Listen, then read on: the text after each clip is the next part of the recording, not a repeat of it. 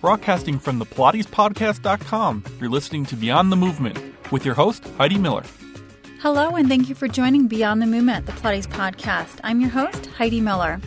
In today's episode, we're going to be talking with Sherri Betz. She is a physical therapist and also Pilates teacher. She developed some DVDs, and one in particular that I was really interested in is Pilates exercises for osteoporosis. I think this is a really important topic because we don't always in our training do we get real in-depth information on different special populations and especially osteoporosis. And some of the statistics that she talks about is actually quite scary on how many clients in your studio, in your classes, could potentially have osteoporosis. And so in this interview, we talk about different contraindications uh, in the Pilates exercises, as well as risk factors and ways to prevent osteoporosis.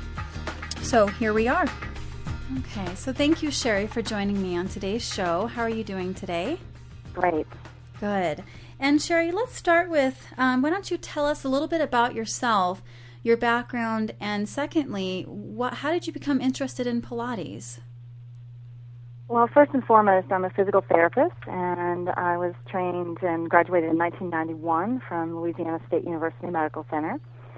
And I was a uh, competitive gymnast in my young years and um, had some injuries and was interested in trying to rehabilitate from those injuries, which was actually unsuccessful.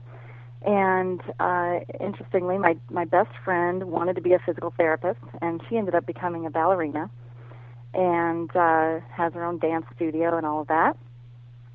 And then uh, I got interested in physical therapy when I worked for Nautilus Fitness Centers in Denver, Colorado.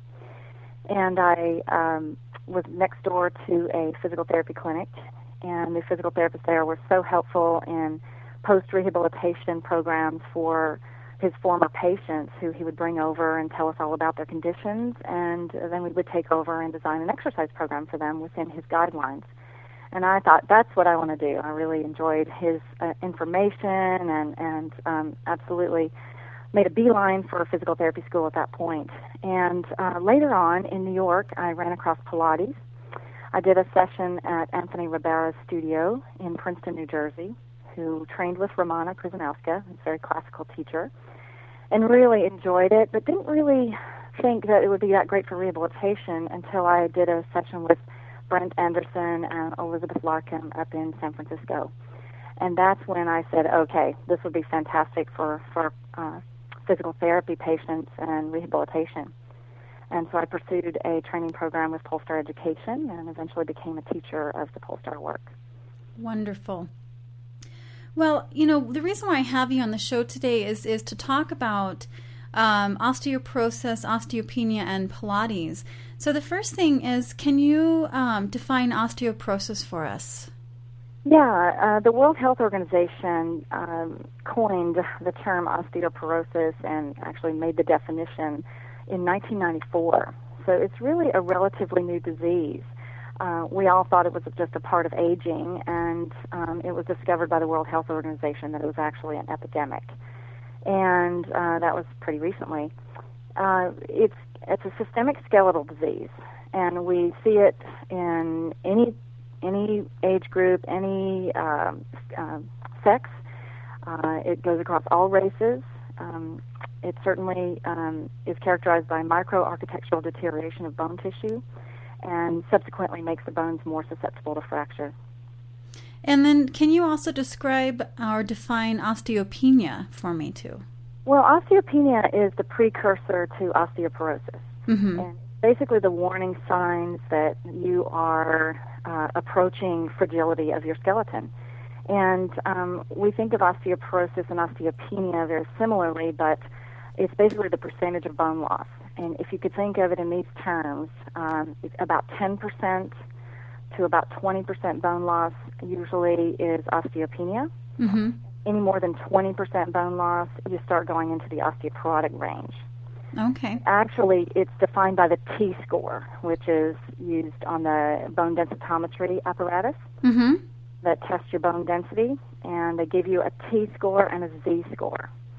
So the T score is used uh, to compare you to a person in their peak bone mass age range, which is about 25 to 35.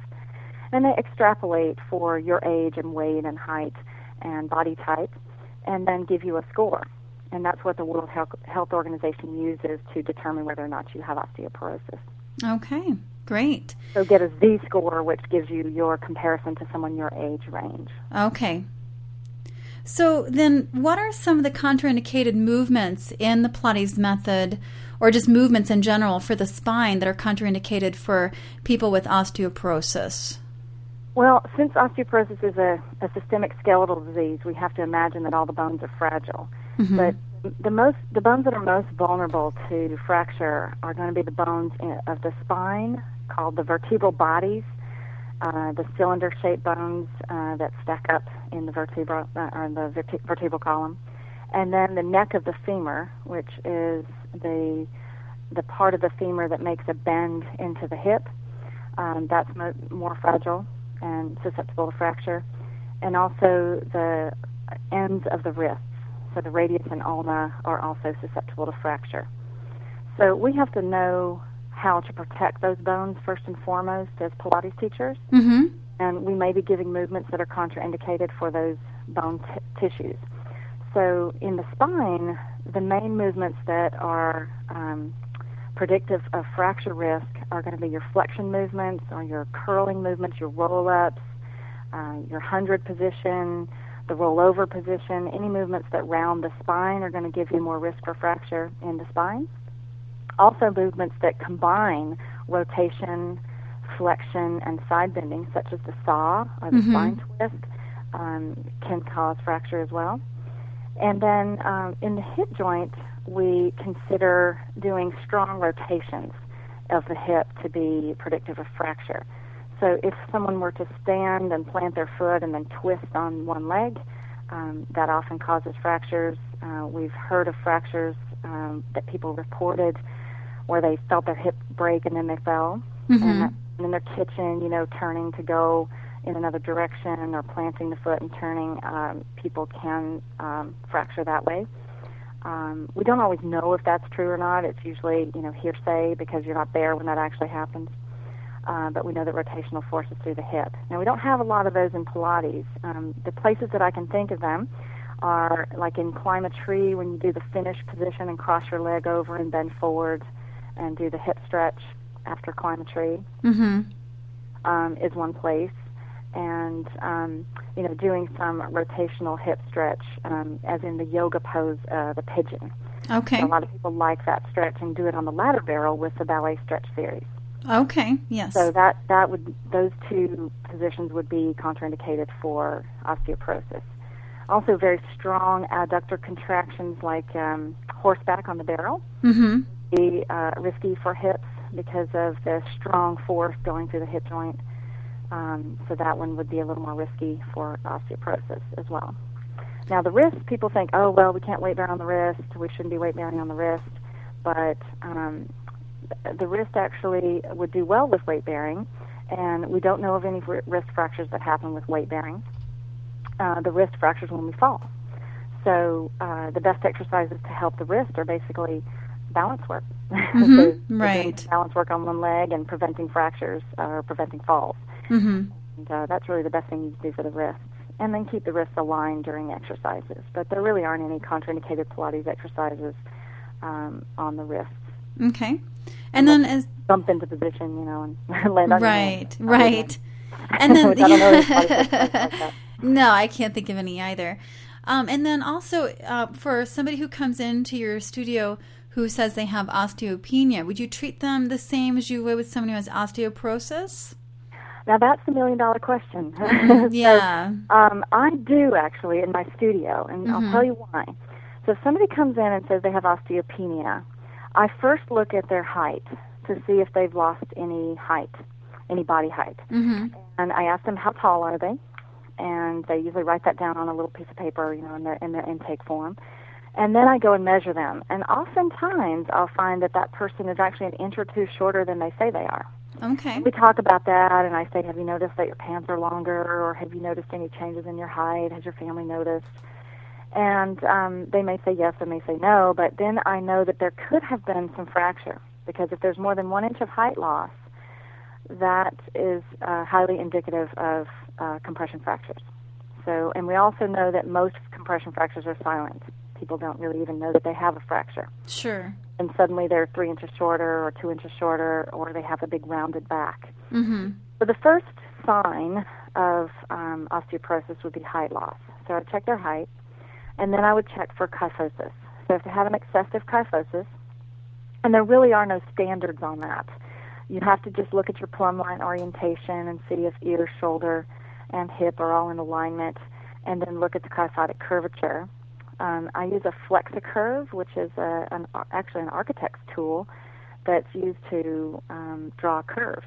And um, it's a moldable um, uh, curve that you can actually place against the spine and look at kyphotic curvature. And we can measure before and after the Pilates session to see how well they've done with lengthening out that curve. And we can often change it a little bit through the session. So those are the, the things that I look at. And if if I do see that, I definitely would suspect that they um, are having fractures. Because see, someone can have osteopenia and have fractures, and someone can have normal bone density and have fractures.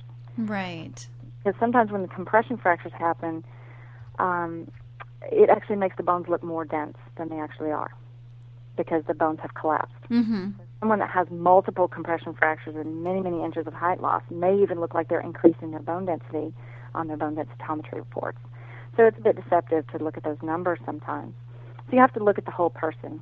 Right, right. So coming down to the point, um, osteopenia um, may be progressing throughout the year that you work with them because people Mhm. only get bone density studies once a year. So if they um, show osteopenia and you're doing a program with them, they they may be losing bone as you do it.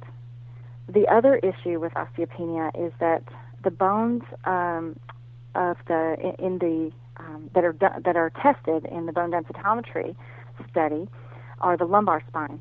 So L1 through L4. They don't look at L5 because the sacrum's actually in the way, and they can't really look at the thoracic spine because the sternum and ribs are in the way. So it would skew the results of the report. So they only look at L1, 2, 3, and 4. Now we know that L1, 2, 3, and 4 are larger. They're more oriented towards extension, and they're also more um, uh, less. I'm sorry, less susceptible to fracture than are the bones of the mid-thoracic spine. So T6, 7, and 8, which you don't even see the results of those bones, um, are more susceptible to fracture than any other bone in the body. So that's why I treat the person with osteopenia the same as someone with osteoporosis. Okay, that's that's. So good I would suggest that for a beginning Pilates teacher or someone who has, um, you know, who doesn't have a lot of experience with this work. As you get, you know, more skilled at reading bone density studies, looking at the whole picture of the person, looking at how they move, looking at how, their body skills, um, can they, you know, really maintain their spine position in, in many different exercises and have a very good amount of spinal control, you might choose to introduce a few more of the movements of the spine um, with those people. Okay, and those are the people. Those would be the the ones with osteopenia versus the Ones with osteopenia that had, osteoporosis. not, had no height loss, Okay, mhm. no no compression fracture, no changes to their spine or Mhm. body shape of the spine, especially, and uh, who are very good and aware movers. So Right. this, this includes a lot of Pilates teachers that I see. Mm-hmm. They're very good movers, very aware of their bodies. They might be able to introduce a few more um, of the flexion movements, and we can certainly talk about which ones you know those would be. Sure, sure. Well, then also, um, so what are some movements then of the spine that are uh, okay for somebody with osteoporosis? So the I feel like the fountain of youth in the human body is thoracic flexion. I'm sorry, thoracic extension hmm and hip extension. Okay. Um, if if people maintain their thoracic extension and their hip extension throughout their lifetime, they will probably have a better chance of having a very healthy body. And also, those people will be less risk for fracture. So, um, I work on a lot of thoracic extension. I do a lot of passive work with thoracic extension to prepare the person for more active extension. so um, those movements are certainly included in the program, and um, you know you might be able to do some supine exercises in rotation. Um, some Pilates teachers call them knee sways, introducing a little bit of rotation in the spine. Mm-hmm. Um, bridging is a great option for people to get some spine movement because you don't want to you don't want to turn these people into bots on legs. Right, exactly. so you want them to still be able to move. Sure. And so you can add rotation with extension. Um, uh, we do a lot of work on the um, on the mat and on the chair with rotation and extension. So it'd be like doing the swan on the floor or on the chair, mm-hmm. and then have the people look over their shoulders Right. to introduce some rotation into the spine. And then we do a lot of bridging exercises with um, combined movements like little figure eights and little side glides and things like that to allow movement in the spine uh, to keep the vertebrae and the, the disc spaces and the facet joints nice and healthy. Wonderful. Great. And then, um, so this is just some. This is just an observation that I'm putting out there, you know. Um, and I know that your studio is is different, but a lot of a lot of the studios out there, including my own, uh, especially with my with my training, you know, we teach our beginning mat classes, and you know, we have everything leveled, and and so I don't necessarily at this point have a class really designated for you know special populations you know such as like maybe calling it a therapeutic class or uh, whatever you know. And i've noticed that um, you know part of the problem has been like when i have had a couple students who i know can't do forward flexion or the forward flexion with with twisting that you know trying to teach them a different exercise than the rest of the class of course that poses a lot of problems you know. And and then of course if that if that client goes to another class and forgets to tell the teacher you know that they um you know that they are uh, that they have osteoporosis then that client just does whatever the teacher says so i'm just kind of making an observation that it's that when you do have those clients come in you really i mean it's really responsibility of the studio to offer a class that they really can do safely rather than just trying to modify them within your class structure. Mm-hmm. Yeah. Well, yeah. that's something I've worked on a lot because Mhm. I, I really want to try to look at the population that's in my class and and gear the the program to their level. And because you know you try to level the classes, but sometimes the timing doesn't work out. Right. The person says, "Well, I want to be in this five o'clock class," or "This works out really well for me." And so what I've tried to do um, in my teaching is I, I teach at a club called the Courtside Club in Los Gatos, California and it's a very large club. We cannot limit the number of, cl- of clients in the class. Um, you know, the classes are just on the regular schedule, and they are they can pop in and out of the classes anytime they want. There's no registration and no clearing of people to go into the classes. So I often have 20 to 30 people in this class, Mm-hmm.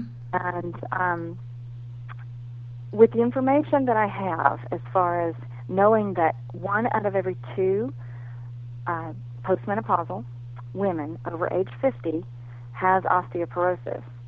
Um, I noticed that a lot of people are over age 50 in my class.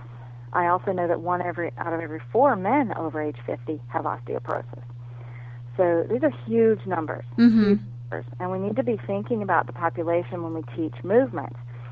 So what I've chosen to do with this class, um, knowing that I'm going to have 20-year-olds up to even 80-year-olds in the class, um, I take out things like the rollover. I take Mhm. out the corkscrew. I don't do the bicycles and the scissors and you know with the legs in the air and the hips up in the air. So I don't do any aggressive, more rolling over. Um, we don't do rolling like a ball or the seal. And um, you know, and they can do that on their own if they want to. You know, Sure. you certainly have a private lesson and do your own little mat work on your own and add in those exercises. But in a large group like that, I think you have an obligation to keep those people safe in your class. Mm-hmm. And um, especially if the class is not labeled advanced. And I require that if anybody goes into an advanced class, that they get clearance for that and they are allowed to come into the class Right. by permission only. Mm-hmm. Um, so with those uh, classes, uh, like during the roll downs, um, my clients do bridging instead. Okay. Mm-hmm. They they alert me to who they are, and I try to put them all in the same sort of area. So I say, okay, you guys over here, keep your head down. Let's do bridging, and everybody else is going to do the roll down. So they do their bridging up and down as we're doing roll ups and roll downs. And then um, if we do the teaser, the people keep their hands behind their back and keep their chest lifted, and they do some little toe touches while Okay. we do teasers. Mhm. So um, I don't have, I don't put the saw in, and um, when we do spine rotation, we do it as um, sort of called the pendulum, which is a modification of corkscrew. And then the, everyone can do it safely. Um, the people with osteoporosis keep their feet down. Everyone else can go up into the air and do it and do the more aggressive, you know, leg straight version of it. Sure. So I level it. I start out really basic and then Mhm. increase the intensity of the exercise so that I start out in a safe place for everyone and then I increase the level of the exercise. So I say, okay, if you want more of a challenge, do this. If you want more of a challenge, do this. Now, granted, this is not an easy task. I mean, no. on for a long time. Right. Mhm. And I think that mat teachers have a huge responsibility, and it's very difficult to teach um, a multi-level mat class. Um, I think it's one of the most difficult things to do in Pilates, and unfortunately, it's where a lot of Pilates teachers enter the profession. Right. And I really think they should not enter as a mat teacher. I think they should No. training, but No, But- I agree, and and I I personally at I um at my studio I have the mat classes are no bigger than seven.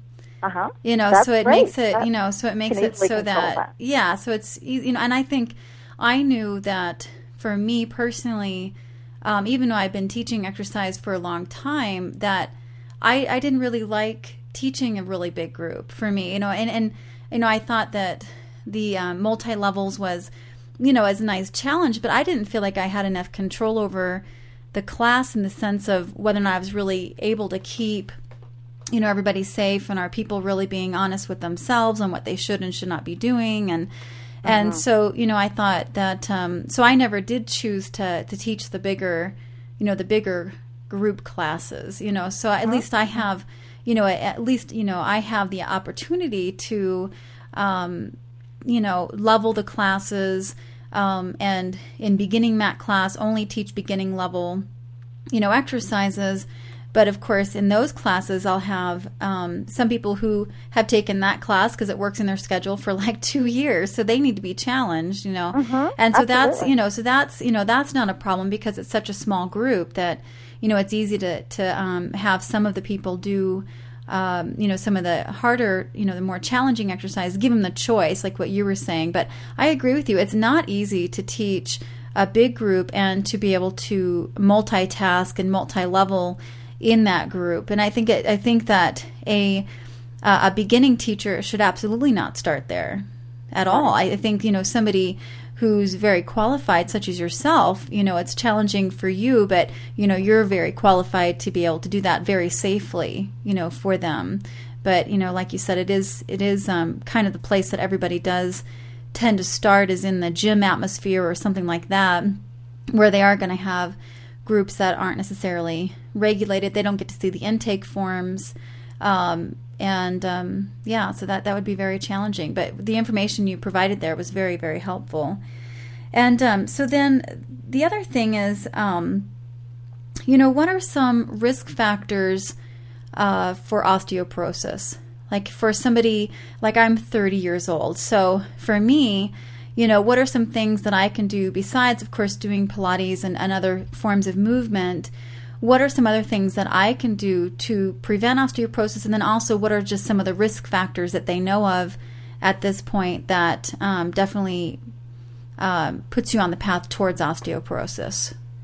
Uh, well, some of the the uh, primary ones are the what your race.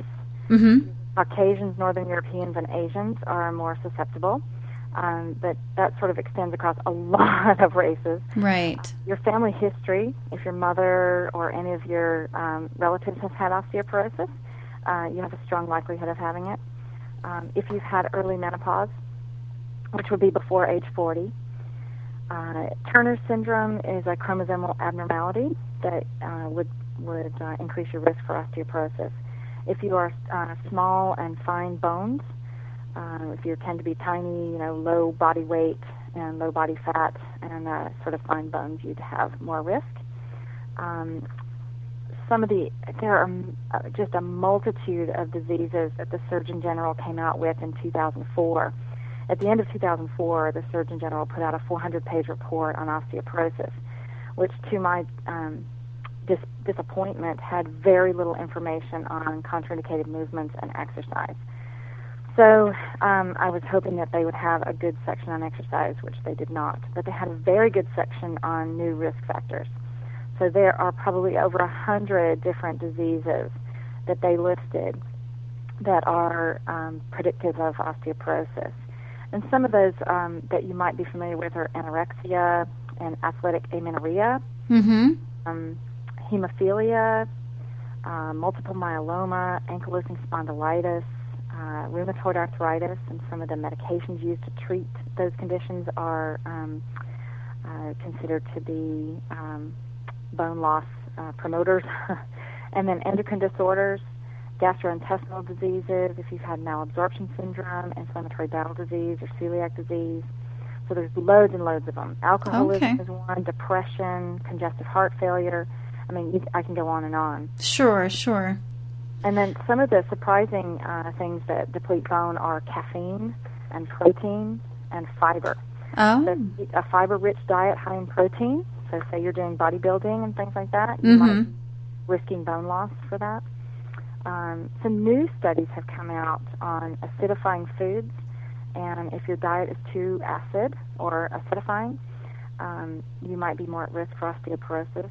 Some really interesting research came out um, from uh, T. Colin Campbell, who looked. I'm sorry, Muhlbauer, who came came up with um, some osteogenic foods that um, actually promoted bone density, and they were mostly common vegetables that promoted good bone density. That's why we found out that vegetarians have better bone density than oh, okay. uh, non-vegetarians. So um, they wanted to f- find out what that common denominator was, and it was diets that are low in pH seem to be um, good for osteogenesis. So um, there's lots of information about this disease that we don't understand, and that, but there's lots of information being collected, and uh, it's what we call a multifactorial disease because it can be stress, it can be the environment. Um, there's some studies out that say that stress decreases bone density by um, uh, promoting osteoclastic um, uh, formation, which are bone um, bone cells that break down bone. So stressful environments, um, pollutants, and um, family history, medications, uh, nutrition, and exercise. So it's just a huge syndrome that you know we, we try to educate people on just cleaning up their lifestyle as much as they Right. Yeah, absolutely. So if somebody has um, a lot of risk factors such as, you know, family history, um, you know, fine bone structure, uh, and things like that, can they? Can do you, I mean, you know, do you know? Can they truly prevent osteoporosis from the onset of osteoporosis by changing their lifestyle? Well, that that we don't know. We Mhm. certainly don't know because we don't know if that person has a genetic factor that is going to um, just keep going. Um, but we can certainly try to modify lifestyle. Mhm. finds out they have osteopenia, is a good time to make those lifestyle changes and not have to go on medications and things like that. Right. Uh, But um, if somebody has a lot of those risk factors, what I suggest and what um, a lot of physicians suggest is to get a bone density report. right. Because you don't want to treat the risk factors, you want to treat the disease. So Mhm. if someone has normal bone density, then they should be fine, even though they have a few risk factors. Right. Which, personally, I had about five or six of the risk factors. But then when I got my bone density study done, um, I actually had one at age 31, and um, I had very normal, higher than normal bone density. Wonderful. Yeah.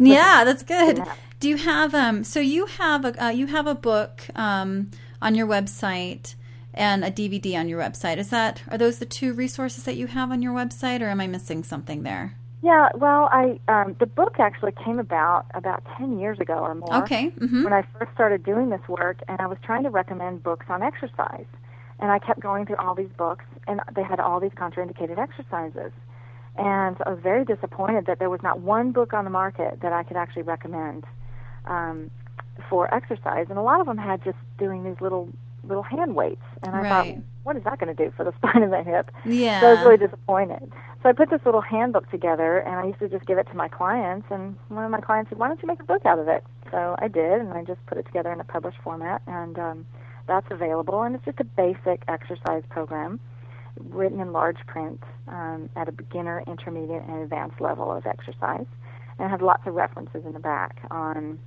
um, how I put it together based on research and what were the best exercises for bone, bone density. And then you also have a, a DVD on the your DVD website. came yes. about. Um, I did a research project, and I'm it's ongoing actually, and it's I'm just basically doing case studies of people who qualify for it, and basically somebody that has um, either osteopenia or osteoporosis is not on any medications and wants to participate in a year-long Pilates program.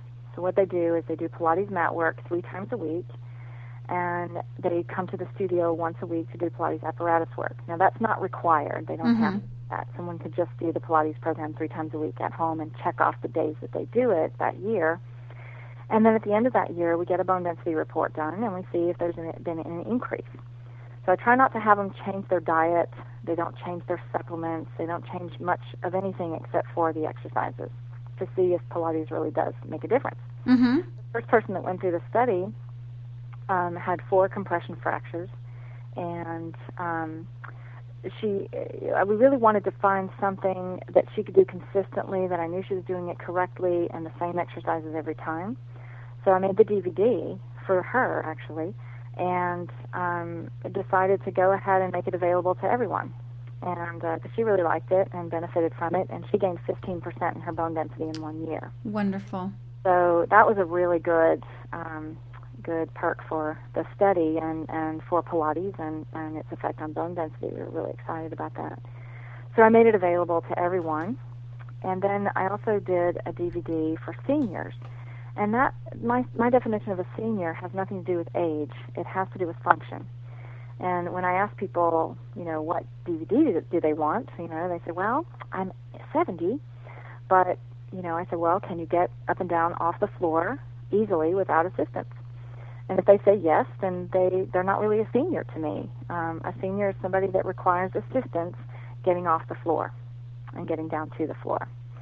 So that person gets the DVD called Pilates for Seniors, and it's basically Pilates principles seated in a chair and instructions on how to get to and from the floor and then getting onto their bed at night doing some bridging and different exercises in bed if they're not really safe getting up and down off the floor.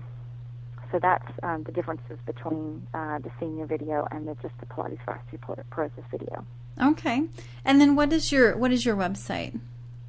The website's uh, www.therapilates.com. Okay, wonderful. And then the other question is do you have a recommendation for uh, other good books out there on osteoporosis and and movement or even the um, you know is there a book out there on the um, osteogenesis the foods for osteogenesis by chance Um, that one actually is a research study by Muhlbauer. uh-huh Uh, it actually is on my website. Oh, Um, okay. I, I Wonderful. put a listing of it. I have a little salad recipe that um, if you go to the osteoporosis news page, okay you can download the salad recipe and the research study um, or the reference on my website, and then um, then you can also download an article that I did for the Idea Fitness Journal called "Modified Pilates for Osteoporosis," and it's basically a synopsis of the entire program that I have, and that's free to download off of the osteoporosis news page of my website.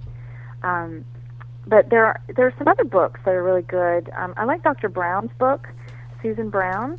Um, she's done a book on osteoporosis, and um, it's actually quite good on nutritional aspects.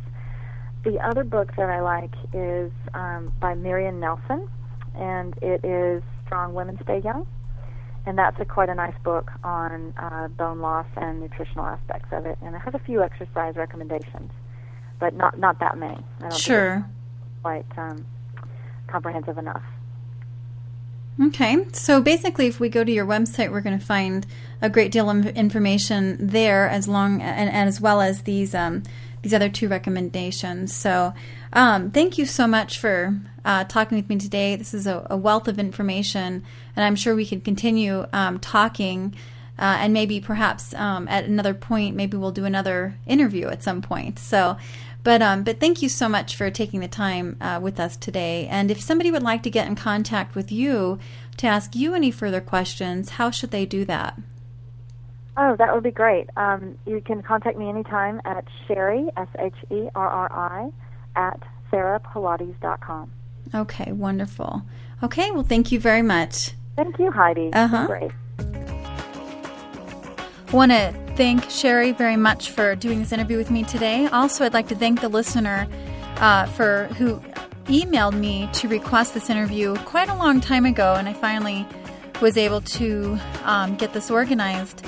And um, so, anyway, so I do listen uh, when you send in interview requests, so keep those coming. Also, I just want to say something quickly about the, the forum. We were having some issues with receiving so much spam that my husband and I are the only moderators, and we were having a difficult time keeping up with it. So, in the meantime, right now we have locked the forum, but you can still look at the forum and view what has been written so far. You just won't be able to write in on the forum. Um, you can direct questions towards me uh, in the meantime to Heidi, H E I D I, at thepilatespodcast.com. And uh, we're trying to figure out a solution. And once we do, we will be uh, opening that back up again. So thanks again for all your support. And uh, we'll be talking with you next time. I'm your host, Heidi Miller.